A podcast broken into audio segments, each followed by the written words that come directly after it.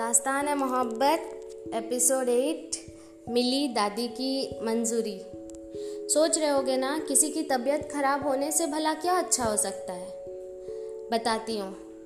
दादी की तबीयत में सुधार आ जाए, इसी वजह से नैना ने मन्नत मांगी थी कि दादी अगर ठीक हो जाएँगी तो वो समीर के बारे में उन्हें सब कुछ बता देगी।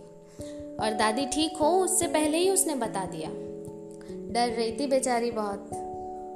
पर जब उसने बताया, तब दादी हंसने लगी और कहा कि समीर को वो बुलाए ताकि वो उससे बात कर सके।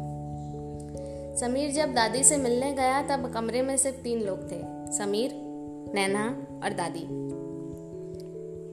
दादी ने समीर और नैना से कहा, मैंने भी अपनी जवानी में किसी को चाहा था, वो भी बिना चेहरा देखे, सिर्फ़ आवाज़ ही सुनी थी उनकी। वो तो बहुत बाद में पता चला कि वो तेरे दादाजी थे जिनसे मैं प्यार करती थी। पता है तेरे दादाजी अपने आखिरी वक्त में क्या कह के गए? कि मैं तेरी हर ख्वाहिश पूरी करूँ।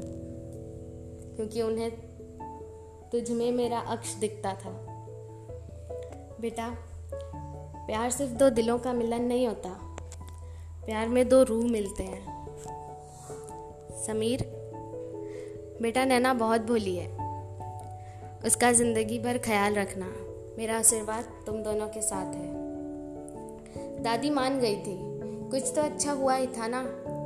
अगर दादी बीमार नहीं होती तो नैना उन्हें कुछ बताती नहीं और जब नैना बताएगी नहीं तो किसी को भला पता कैसे चलेगा? इसके बाद दादी भी ठीक हो गई। यानी भगवान ने भी अपना वादा पूरा कर दिया। यूँ ही देखते देखते हमारा स्कूल भी ख़त्म हो गया। यानी पढ़ाई ख़त्म।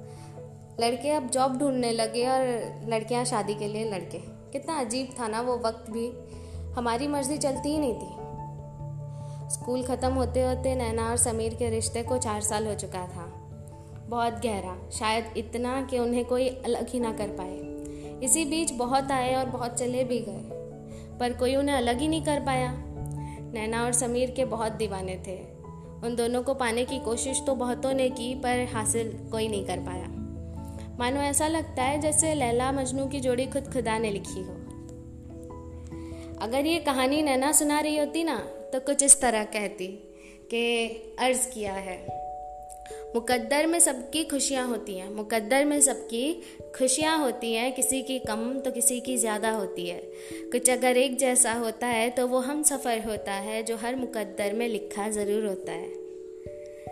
बस हमें ढूंढना और संभाल के रखना होता है, क्योंकि वो पहले से ही तो अपना होता है।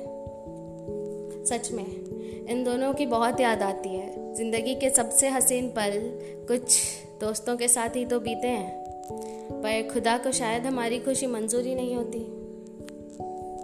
हाय, मैं आपकी बेनाम आशिक और आप सुन रहे हैं दास्तान है मोहब्बत। इसका अगला पार्ट सुनिए अगले सैटरडे, क्योंकि कहानियाँ भी बाकी है।